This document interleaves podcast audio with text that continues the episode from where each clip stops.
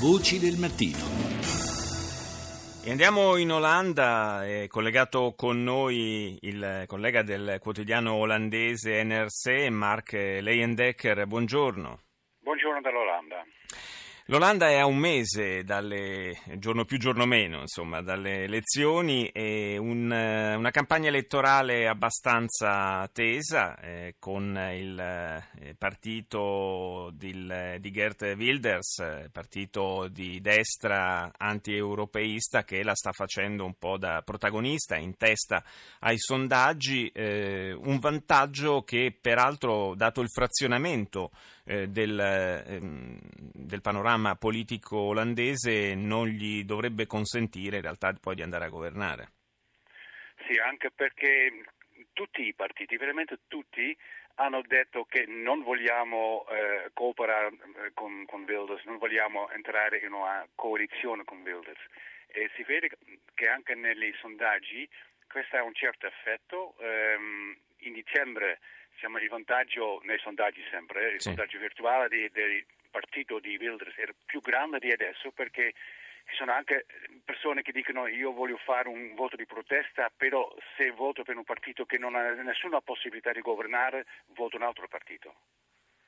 Eh, c'è da dire però che i sondaggi, lo abbiamo visto molte volte negli ultimi tempi, quando si tratta di partiti o leader politici eh, di un certo taglio, anche abbastanza divisivi, diciamo, e, e Wilders certamente eh, lo è, eh, i sondaggi spesso sottostimano l'impatto sull'elettorato di questi leader.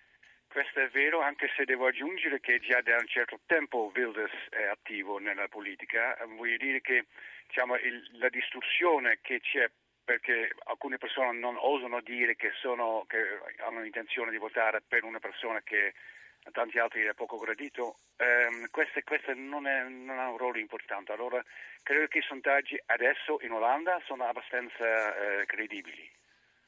Eh, resta il fatto che sullo, sullo, sfondo di questa campagna elettorale ci sia una, una società olandese che vive una fase eh, una certa, caratterizzata da una certa inquietudine.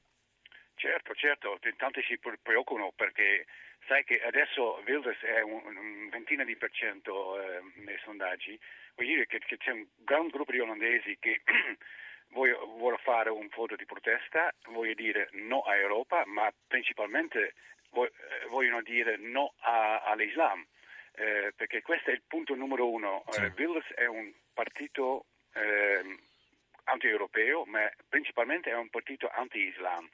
Eh, il, primo punto nel loro programma, che è soltanto una foglia di carta, ehm, parla che vogliamo de-islamizzare islamizzi, come si sì,